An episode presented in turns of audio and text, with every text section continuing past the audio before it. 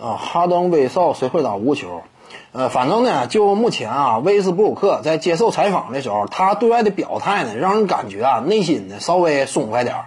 因为以往呢，火箭队球迷啊，可能说对于威少他这样一种打法风格，在火箭之后能不能跟哈登融洽相处呢，始终抱有疑问。但是就目前媒体日威少对外的这样一种表态来看，似乎说呢，他这个态度非常端正。威斯布鲁克也说了。啊，我在以往呢，呃，一场比赛得到三十加的得分，十几个篮板，十几个助攻，这种事儿呢，我以前已经证明过了。在新的球队当中，我不需要再为此证明了。我和哈登的目标都一样，咱俩当初个人数据这块表现拿的荣誉已经够了。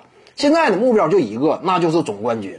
这话呢，说到关键问题上了，就是说威斯布鲁克到底是不是那这个能够不在乎数据？呃，其实呢，你看威斯布鲁克啊，我之前谈到这名球员的时候，我也从来都没说过什么威斯布鲁克篮球智商低，威少篮球智商一点不低。他只不过呢，有的时候啊，他这样一种自主的选择呢，存在问题。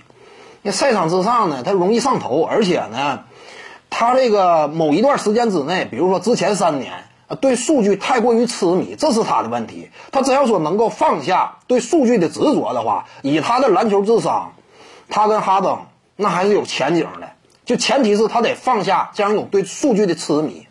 我们知道威斯布鲁克呀，高中那会儿他的这个 GPA，呃，分值达到三点九，你学霸什么之类，这可能说是个传言，但他学习确实非常好，也受到过名校的召唤。不止的篮球，光凭学习他也能呃有一个好的前途。